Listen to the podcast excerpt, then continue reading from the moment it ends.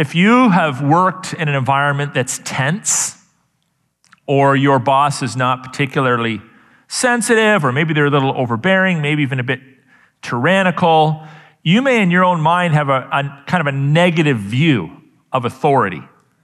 And this is true of all of life. If you grew up in a home where your dad was too heavy handed, you may have a negative view of authority. If you grew up in a church where the pastoral leadership was tyrannical or dictatorial or overly legalistic, you may have a negative view of authority. If you live in a country, this is purely theoretical, that is governed by tyrants, you may have a negative view of authority. And as a result of that, you may approach God, and in your mind, you're like, Yeah, I know God is God. I know He's the King of Kings and Lord of Lords, but in my soul, I'm kind of resistant to His authority. And we, we come up with all sorts of fanciful ways to get around this. For example, we may hear the word of God preached, and the preacher, be it myself or someone else, is clearly articulating what God has said, but we don't like it. But we wouldn't want to say we don't like it, God, so we just don't like the preacher. We just have a natural bent to resist authority, and the broken world within which we live certainly doesn't help that. But, folks, the reality is God is our boss. And if He says jump, we say, How high, Lord? If He challenges our language, our thinking, our actions, our attitudes, we need to be open and receptive to his rebuke in our lives. Now, the good thing about God is that God is always benevolent, he's always good.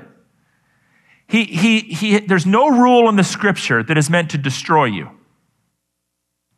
No Christian has ever legitimately said, I obeyed God and now I regret it. We regret it when we don't obey God, but God's rules, when we receive them, even if in our flesh we're like, I don't understand it, or I don't like it, or I don't like the preacher that preached it, when we receive it, we're always blessed by it. This is something that was challenged in Eden. Did God really say? God's holding out on you. He knows that if you eat it, you'll be like him. Every sin fundamentally is a downplaying or denial of the goodness and benevolence of God. And God is robbed of glory when we sin, and, and we are robbed of blessing when we sin. The Bible is pretty clear on this that if you've not yet bowed your knee to the King of Kings and the Lord of Lords, you're just in, delaying the inevitable. Because there's going to come a time when every atheist and every agnostic and every peddler of false religion will bow the knee and they will confess that Jesus Christ is Lord to the glory of God the Father. The book of Daniel, which has been the subject of our study for the past few weeks, was given to God's people to remind us and actually to remind the unbeliever that every person will one day bow to God and recognize his lordship. Every person. And this message was intended to instill confidence in the exiles in Babylon. You see, this backstory is, is that in 586, Nebuchadnezzar had gone down to Israel and he'd sacked the land and he'd taken the southern tribes up into captivity into Mesopotamia, some 1,000 kilometers away. And there they stayed for 70 years. And during this period of exile, some of the young men, some of the noblemen, some of the intellectuals were invited to serve in Nebuchadnezzar's court, and Daniel was among them. And there's several chapters to the book of Daniel. The latter five deal primarily with, with prophecy. But in the opening chapters, we have the narrative of Daniel and his friends being in Nebuchadnezzar's court and being select, selected for service and taking a principled stand and still being selected for service. And that's all written in Hebrew. And then chapters 2, 3, 4, 5, 6, and 7 are written in Aramaic, which, so that everyone could hear. So those chapters in particular contain messages for both the proverbial believer and pagan alike. They're for everybody. And the message of chapter 4 is a fascinating one as well that would have galvanized the faith of the believer and would have caused the unbeliever to be shocked at how powerful the true and living God was. Because in this narrative account, God takes the most powerful man, probably on the planet at the time, and humbles him in a very dramatic way. And the passage reminds us then that no matter who you are, no matter what color your skin is, no matter how many degrees you have on your wall, no matter how much status or prestige you have, no matter how much power you have, God is your boss too. Don't forget that. God does delegate authority. We're pro authority. We do believe in properly functioning authority. We believe in authority within the home, within the church, and within the state. We believe in authority. But there are always limits and boundaries. Your, your job description has limits attached to it. If you're the father or the husband of your wife, or you're a pastor, or you're a prime minister, there are boundaries and limits to your authority. And when you either transgress your authority, claiming to be God, wielding authority that you don't have, or finding yourself arrogant and pompous and conceited because you think you're something special, God will humble you. So listen to these words from the most powerful man of the time. This is circa 6th century BC. King Nebuchadnezzar to all peoples, nations, and languages, this is Daniel 4, that dwell in all the earth. He's literally able to say that because he's governing the civilized world at the time. He, he was the, most, the leader of the most powerful nation.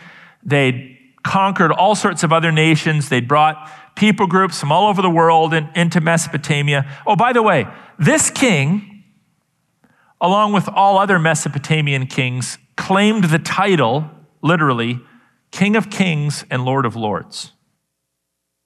That was a regal title that they claimed. This is the guy who's speaking right now. He's speaking to the whole world. He says, Peace be multiplied to you.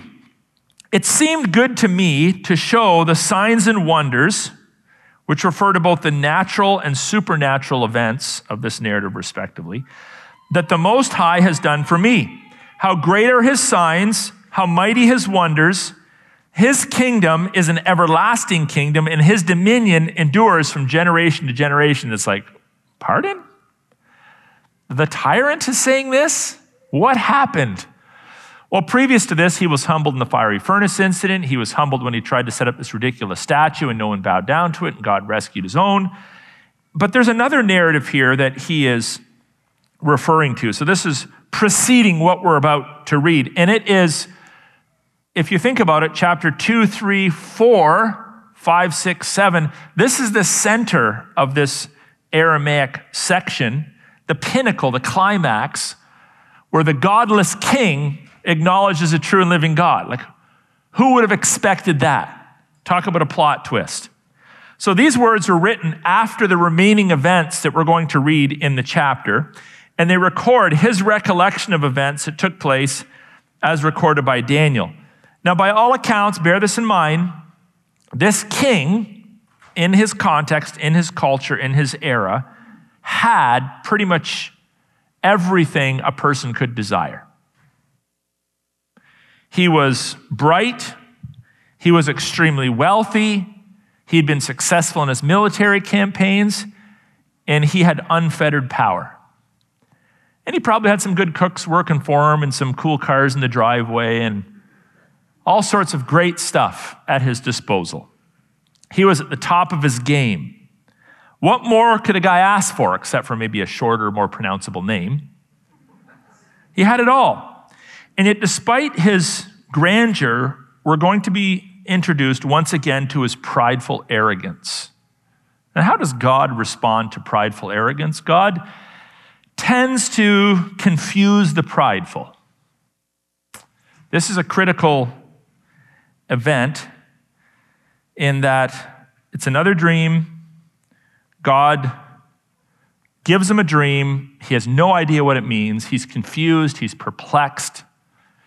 The passage goes on to say, I, Nebuchadnezzar, was at ease in my house, prospering in my palace.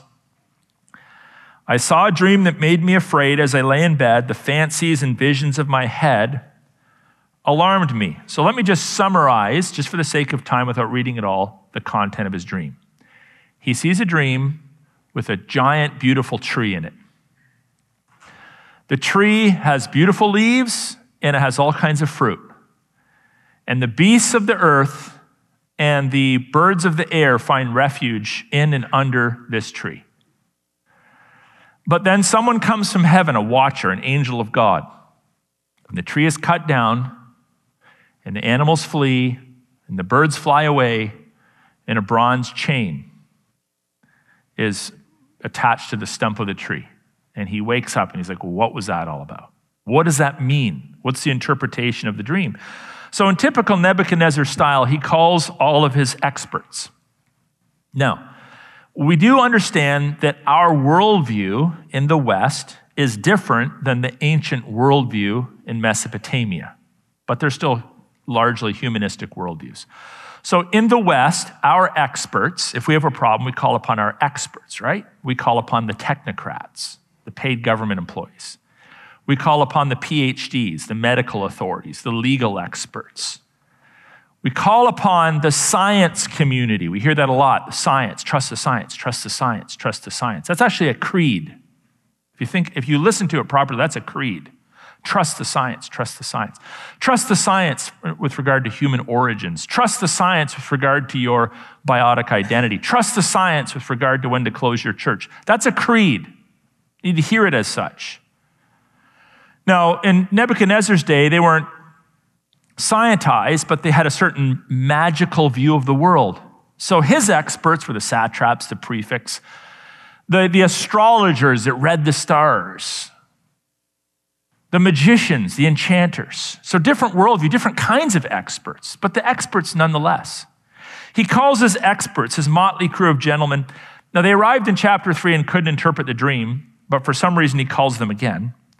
In Daniel 3, he calls God's main man, and Daniel arrives, and instead of asking him to reveal the content of the dream, Daniel, uh, or the interpretation of the dream, Daniel reveals both the content and the interpretation. And he does the same in this particular instance. So in verse 18, skipping down, he states, This dream I, King Nebuchadnezzar, saw, and you, Belteshazzar. So don't mistake Belteshazzar for Belshazzar. Belshazzar, we're going to meet in chapter 5. He's the new king that follows Nebuchadnezzar. But Belteshazzar is the, the Babylon, Babylonianized name of Daniel as part of his, their attempts to assimilate him, they give him a, a name that reflects their, their pagan gods. But we know him as Daniel. O Belteshazzar, tell me the interpretation because all the wise men of my kingdom, surprise, surprise, were not able, shall we insert again, to make known to me the interpretation, but you are able, for the spirit of the holy gods is in you. Now, earlier he said the Most High God, now he's saying the spirit of the holy God. So is he a monotheist? or a polytheist? Simply one God or many? Well, evidently his bent was towards polytheism, but because the first few verses summarize what he's going to learn, by the end of it, he's more of a convinced monotheist. now, whether he lived that out was actually converted, who knows? But this is, this is an, an explanation for his language. Now, based upon the historical accounts of Nebuchadnezzar's life, and I'm talking about outside of the Bible. So this event is recorded in the Bible. Obviously, it wouldn't be apropos for Babylonian historians at the time to record in their texts that the most mighty king on the planet was about to be humbled and lost his marbles for seven years. So this isn't recorded in Babylonian literature. But we do know that in and around 582, and then again in uh, 568, uh, there's a period of time where there's, there's no real record of what he's, what he's doing as a Babylonian king. So this would be, in all likelihood, the prime time in and around this time, sort of near, shortly before he died, where he, he goes through this, this event that we're about to, to read. And essentially, Daniel says to him that this tree represents his arrogance and his pride, all the nations of the earth found refuge under him. Because of his arrogance, God's going to cut him down. And for seven years, he literally is going to live as a madman. So before we get to that, just a few interesting points to draw from this text. Number one, you would think that he would know better. This isn't his first encounter with Daniel. This isn't his first encounter with the Most High God. Why is it that people are slow learners when it comes to submission to the true and living God? Why is it that even in our present society, we don't seem to be able to learn from history? History repeats itself. We've gone through this kind of stuff before. Why are we so slow to learn the lessons that God wants us to learn? Why is humanity, if we're so intelligent and so bright and so progressive, not finally said, okay, you know what? Yes, there is a true and living God, and we're going to follow him because when we do, nations prosper and families flourish and life is better. Why? Because we are totally depraved. That's why. We're totally depraved. We have a natural bent away from God. Many, even in the Christian church, don't like to hear that because they want to take at least a little bit of credit for their salvation and their goodness and their righteousness. Well, Romans 3 exposes that. It says, There is no one who seeks after God, so much for seeker sensitive churches, and there's no one who understands, so much for our enlightenment. By nature, by nature, we are literally rebels without a cause. That's who we are. We just want to run the other direction. I've said this before, and I'll say, probably say it again. Observe little children. They just know how to sin from very early on. You don't have to teach them. They just know how to fight, whine, cry, and pout steal their buddies' toys. We're all like that. Some grew up to be serial killers. Some grew up to be supposedly outstanding citizens, but we're all sinners by nature. And without the Lord converting us and His Spirit empowering us and His Word obeyed, that's the direction we go. And this is the story of King Nebuchadnezzar as well. He's humbled, but he grows prideful. Secondly, he, he suffers from what we would call like a psychiatric or psychological illness. They call this boanthropy, where a person thinks they're an, an, uh, a cow or an ox or a bull. And this is part of his, his uh, punishment from God. And third, when you read the language seven periods of time in the text, this refers to seven years that he loses his mind. And during that period of time, it illustrates the futility of the human mind apart from the sustaining presence of God, and also the perfection. Seven is often a number attached to perfection. The perfect way in which God humbles us. And the overwhelming message of Nebuchadnezzar's humiliation is the futility of human wisdom and human power and human authority apart from God. This is clearly presented to us. So look at verse 19 and following, where having hu- humiliated and humbled Nebuchadnezzar, Daniel's then called upon to interpret the dream. And while Nebuchadnezzar's confused, look at the contrast. Nebuchadnezzar's confused. He's powerful, but he's confused. What does this dream mean? Contrast that to the slave effectively a slave, who has insight and humility. You can see the contrast in the text. Then Daniel, whose name was Belteshazzar, was dismayed for a while, and his thoughts alarmed him. And the king answered and said, Belteshazzar, let not the dream or interpretation alarm you. Now, bear in mind, he's probably been serving this king for 30 to 40 years by now. So he's got to know him well. Belteshazzar answered and said, My Lord, may the dream be for those who hate you and its interpretation, interpretation for your enemies. What is Daniel doing? Is he schmoozing? Is he schmoozing? Is Daniel a schmoozer? Is Daniel reluctant to tell the king the real meaning of the dream because he's concerned about maybe being thrown into a fiery furnace or thrown into a lion's den? No. Daniel has already proven his grit. Daniel has a galvanized faith, but it would seem best to understand that perhaps there's a couple of dynamics going on here. Daniel was a human and he was saddened when he learned of Nebuchadnezzar's pending fate. When, when he heard from God this message that Nebuchadnezzar was about to be humbled, his heart went out for the man. And by the way, as much as we might be angry, frustrated, ticked off at those that would abuse their authority today, whether it's your boss, your ex pastor, your prime minister, your premier, whatever, we also need to understand they are humans, made in the image and likeness of God, and our ultimate heart's desire is that they would come to faith in Jesus Christ. And it's happened before, folks, and it can happen again. Wouldn't it be cool if, if God did that in our own country? Like, talk about giving God the glory, because we know that's where it would ultimately come from. So, Daniel wasn't afraid of the punishment or demotion or death. He was saddened for the man and probably had somewhat of a relationship with him after having served him for so long. But nevertheless, Daniel understood that he was God's prophetic voice in Babylon. And if you are God's prophetic voice, you tell the truth, the whole truth, and nothing but the truth.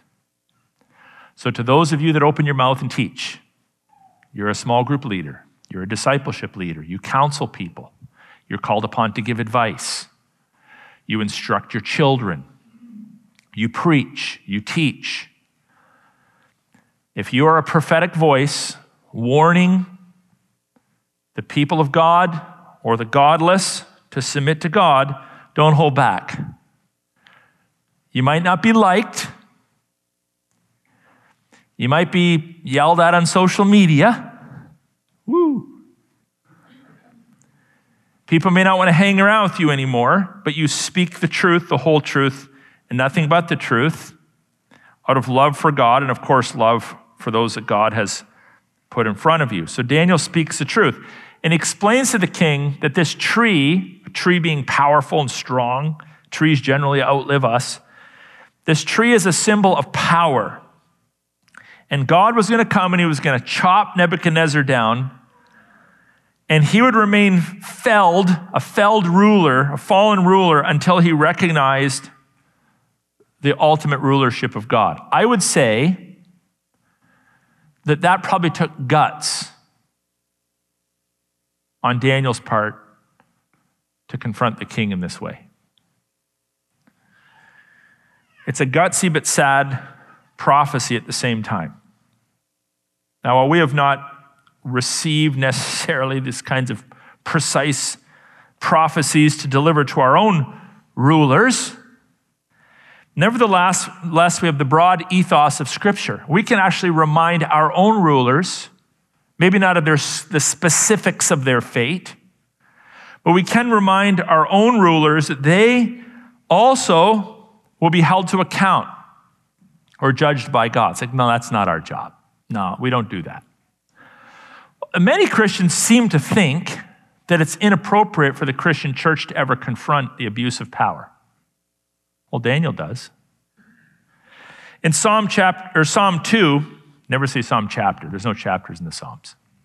Psalm 2, 9 to 11, the psalmist says, You shall break them with the rod of iron and dash them in pieces like a potter's vessel.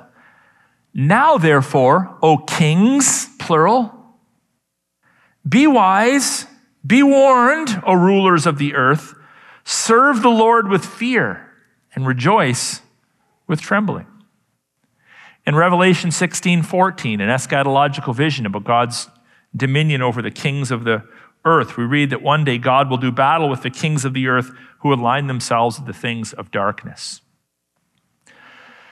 You bless the kings of the earth when you say, You, sir, or you, ma'am, have transgressed your sphere of authority.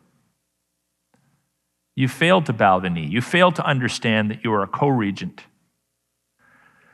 that you are a steward of your office. When authority breaches its boundaries, overflows its banks, it's a blessing to confront authority. Would we not agree it's a blessing to confront a husband that's smacking his wife around? That's a breach of authority. Would we not agree that it would be appropriate for a church to confront its pastor if it was tyrannizing its people, abusing his people? Of course we would. So, why do we have such a problem with confronting civil authority who transgress their own boundaries and act like gods over the Christian church and over people's lives, violating the Ten Commandments? We're called to work six days and rest on the seventh. No, you can't work at all. We're called to gather weekly and worship God. You're not allowed to gather and worship. Well, why do we have a problem confronting that kind of abuse of authority? It's biblical. The great heroes of our faith, like Daniel, did it. It takes guts. Might not go so well for you, but it's fair game.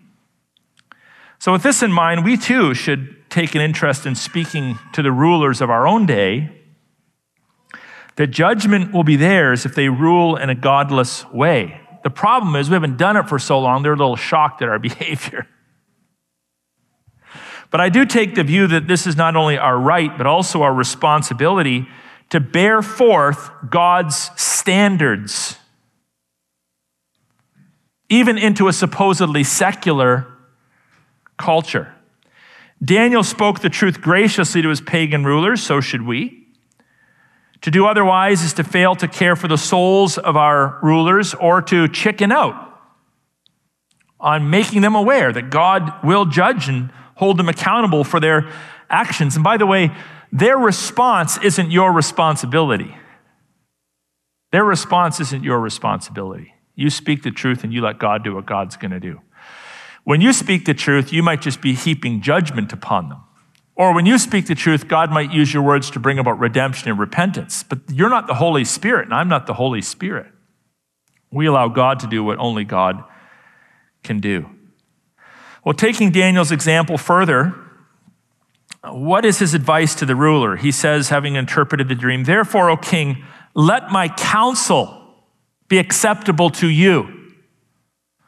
Break off your sins. This is verse 27 by practicing righteousness and your iniquity by showing mercy to the oppressed, that there may perhaps be a lengthening of your prosperity. It's interesting that, that out of all the sins that Daniel could identify, he identifies sins that are very specific to civil authority. God has given civil authority the sword to oversee public justice, to punish the evildoer, and to reward the righteous. That's your snapshot of the responsibilities of civil government. And evidently, Nebuchadnezzar not done that. He was not practicing righteousness. He was not showing mercy to the oppressed, and therefore God was going to shorten his reign, his prosperity. So even though God is, is judge, we see here the gospel on display because God is, through Daniel, saying, Look, buddy, this is what's going to happen to you.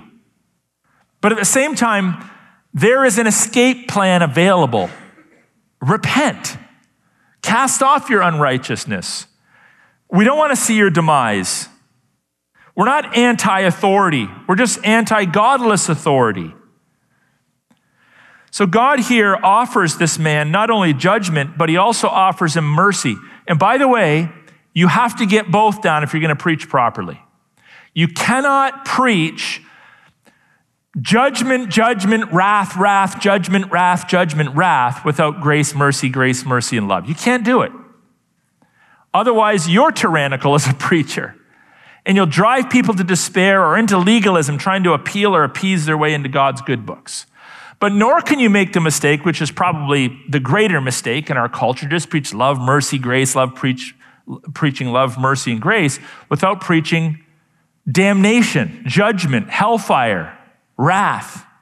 You have to preach both. Both of them are part of Daniel's sermon here. The justice of God and the loving mercy of God. So if there's sin in your own life, by the way, just to make it very personal, if there's sin in your own life, you shouldn't expect to get away with it forever either. Your sins will eventually find you out. You'll eventually be exposed. God had allowed Nebuchadnezzar and his sovereign plan to act foolishly for a long time. It's like, enough's enough. So don't think that your sins, and I shouldn't think that my sins will not be outed by God and that God will not deal with them. So then we have God weakening the prideful.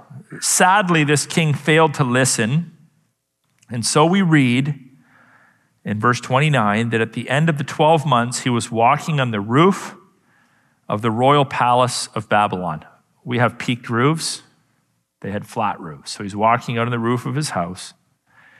And the king answered, and listen, listen to his, this is where you, you, you catch a glimpse of his heart.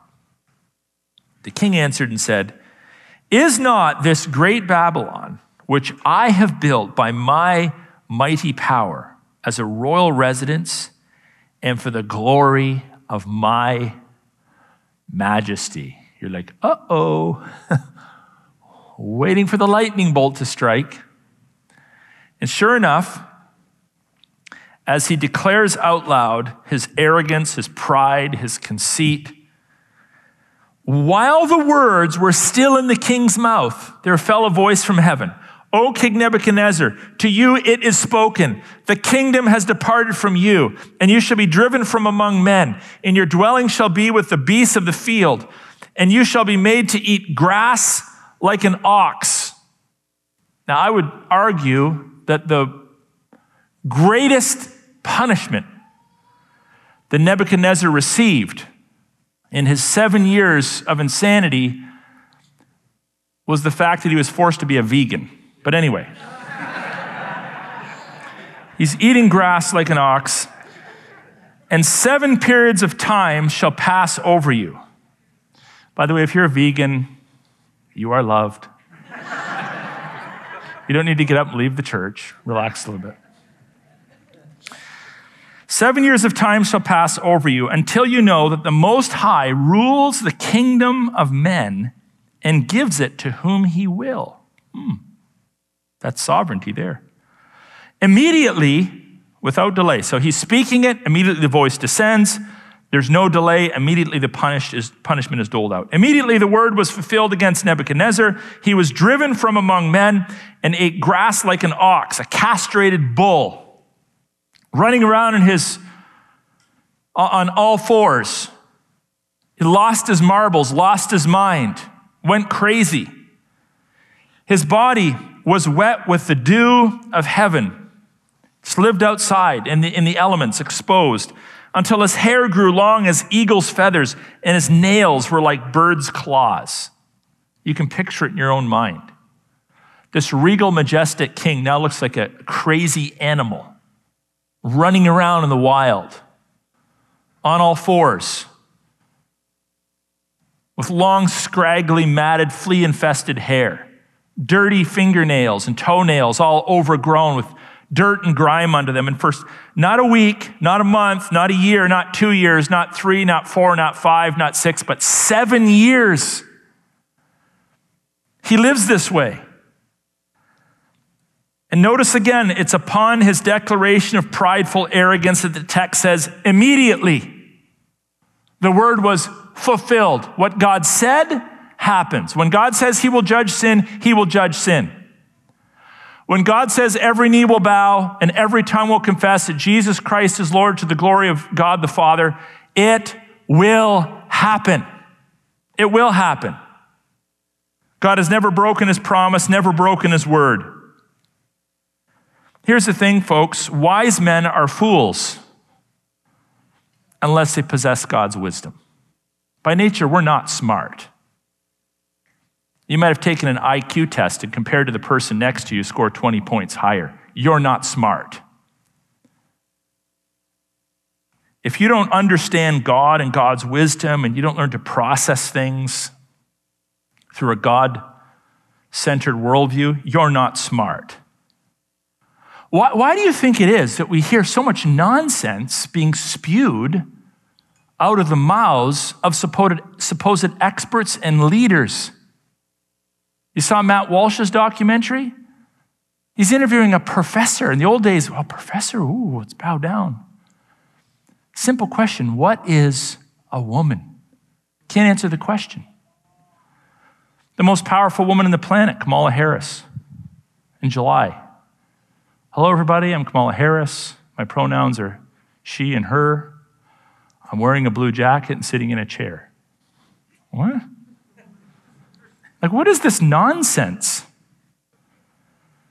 Well, it's, it's an illustration that people lose their minds when they walk away from the God of truth, the God of clarity.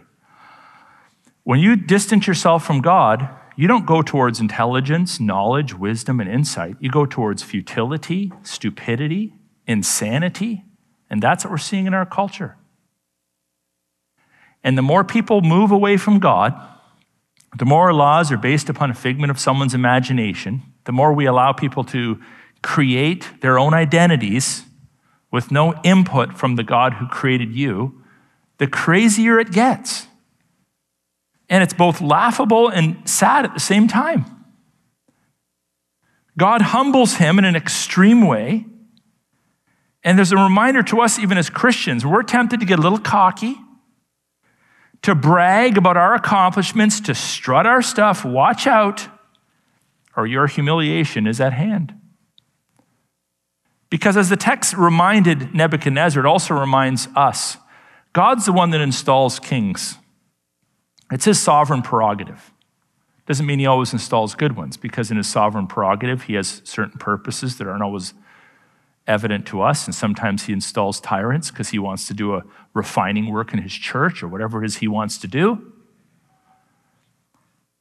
But it's, it's, a, it's a good reminder that we cannot ever take credit for who we are. It's, it's such a temptation. People take credit for who they are. They, they think they're hot stuff because they're a great athlete. Oh, did you decide your genetics? People take pride in their skin tone. Oh, did you decide that? People take credit in their, their works, their intellect, their skills, their people skills, their wealth. Like, I, I didn't pick the country I was born into. I had nothing to do with my conception. I had nothing to do with my physique. I had nothing to do with my culture, my language. I had nothing to do with my salvation. Uh, uh, I, anything that's good in me is, is, is from God. Why is it that so often we take pride in things we're not even responsible for? It's ridiculous. Nebuchadnezzar was installed by God for a purpose, he blew it. And we need to be careful then, too, that we do not allow arrogance and pride in our own life, lives, thinking, for example, that we deserve more attention in a relationship than someone else does, or wanting to be the center of attention or bragging about our own accomplishments or belittling others or using our offices to abuse people. Talk about revolting, even in ministry, folks. We have to be careful about this in ministry, in Christian ministry. There's this weird notion that some people have that if I can just climb the proverbial ladder of authority in the church, I'm going to feel better about myself and people are going to feel better about me. It's like, uh, it's gross. It's gross when people take an opportunity gifted to them by God and abuse it for their own selfish gain. It's gross. And we need to avoid it at all costs. So if you, have, if you want an assignment this week, maybe there's going to be a time when you're in a conversation and there's an opportunity to sort of, you know, drop a little uh, word or so to try to get attention or brag a little bit or boast a little bit, be aware of that. Stop yourself and compliment the other person. Ask the other person a question. There's nothing more exhausting than being in a conversation with someone who's just telling you all about themselves, who, who clearly their, their entire world revolves around them. And I'm not talking about being all super spiritual either. You know, that, that's, that's gross as well. You know, about super spiritual person that's, that really wants to brag, but they're framing it up in such a way that sounds spiritual. Hey, let me tell you what God's done in my life. Let me tell you about all my accomplishments, but praise Jesus for it. We know what you're doing. It's gross.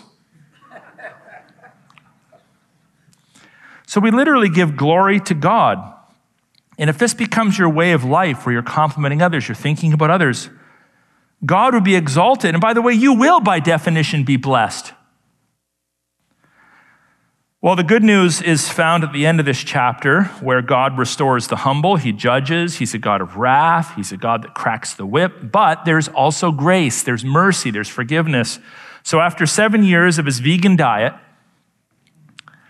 and acting like an ox, the Bible says that at the end of the days, I, Nebuchadnezzar, lifted up my eyes to heaven and my reason returned to me. Oh, so he lifted up his eyes which is a sign in Scripture of humility, acknowledging God, lifting up your eyes. Remember that passage, lifting your eyes up to the hills from where your help comes from? Closing your eyes is fine too, but it's not really found in the Bible. The Bible speaks of lifting up your eyes, opening your eyes, gazing upon God. That's, that's a biblical posture of worship. My reason returned to me, and I blessed the Most High. So now he's speaking like a monotheist, and praised and honored him who lives forever. This is good Orthodox theology. For his dominion is an everlasting dominion, and his kingdom endures from generation to generation. All the inhabitants of the earth are accounted as nothing and he does according to his will among the host of heaven and among the inhabitants of the earth. Not, not, a, not only is he just sovereign over the planet, he's sovereign over the celestial bodies as well. And none can stay his hand or say to him, What have you done? In other words, none, none can question God, none can legitimately accuse God. We may try that when we're struggling. Lord, why me? Why did you allow a good man to suffer in this way? Well, it's in, it's okay to ask that question if you legitimately want God to reveal, but if it's accusatory, out of bounds. Now, I, King Nebuchadnezzar, praise and extol and honor the King of heaven, for all his works are right and his ways are just. The very things that he was called upon to repent of, he's now attributing to God. So, what's the source of righteousness and justice for the oppressed? God. You, you will never understand justice apart from God. The whole social justice movement in our culture, the godless social justice movement, all smoke and mirrors. You, you, you don't even understand justice apart from God. If you don't know God, you don't understand justice. God alone is the source of justice and righteousness, the definition of it, the one who defines it, the one who puts the boundaries on it. And those who walk in pride, he is able to humble. So after a very long vegan diet, and I know it's not in the text, but I'm certain his first meal was a big old T bone steak. Nebuchadnezzar finally bowed the knee to God. He lifts up his eyes, he recognizes God's rightful rule. God restores his sanity and enables him to worship. By the way, do you believe that God has the capacity to restore the mind? I personally don't think a lot of Christians believe that. You think, oh, God can restore the heart. But if I have a mental problem, it's for life. God can't restore my mind. Yes, He can. God can restore the mind. If God can make the lame to walk, the blind to see, and the dead to come out of graves, He can restore the mind too. Doesn't mean He always does in His sovereign plan. It might be the thorn in your flesh that humbles you. But God can restore the mind. And God restores this man's mind as he humbles himself under God. Now, if your mind is not problematic from a secular perspective, you'll still never be the thinker you could or should be if you deny God. You'll, there'll always be confusion, there'll always be ignorance. In the mind of the most organically intelligent unbeliever. There will always be confusion and there will always be ignorance because a whole part of their worldview is missing. So, this is why I've said it before you can increase your capacity to think, your clarity of thought, when you surrender yourself to God. When you digest this book and you start to understand God's truth, who God is, who you are, what your identity is, where you're going, what you should do and not do, say and not say, think and not think, your mind is clarified. This is one of the blessings. It's not just, oh, I feel more in love with God. Stinking thinking is cast aside as we are love as, as we love God with mind, soul, body, and strength. This man experienced that.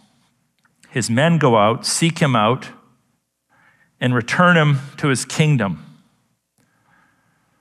This is a demonstration of the mercy and restorative work of God. The message of the text then is the bigger your ego gets, the smaller your eyes are for God, but the bigger your eyes are for God, the smaller your ego gets. And the better off you will be, and the more God will be glorified. So God rules everything, regardless of whether we like it or not. If you haven't bowed the knee yet, you're just delaying the inevitable. It's going to happen. It's going to happen. It's amazing, though, how many people, they just don't want to think about it. I preached a funeral on Friday, and I said to those that are there, one day there will be a bulletin printed, and your death date will be on it. But why is it that so many people just don't want to think about that? I've talked to funeral directors on the way to funeral homes, talking to them about spiritual things. What do you think happens to the body after you die? Oh, they start talking about the biology of decomposition. That's not what I'm talking about. They don't want to think about it. They're experiencing death every day. They don't want to think about it. Folks, we all have an expiry date. We're all going to die. Why would you not think about that? It's a reality. Why would you not think about that? It's amazing how so often we just deny things that are patently obvious. If you've heard it said and you know it to be true, one day every knee will bow and every tongue confess that Jesus Christ is Lord to the glory of God the Father. Why wouldn't you do that like now? Why delay the inevitable? So don't just hear the word, respond to the word. And when you do, life will be a lot smoother for you. And God will also be glorified as a result. So let's live humbly under the rightful rule of God and let Him lift us up in His due time.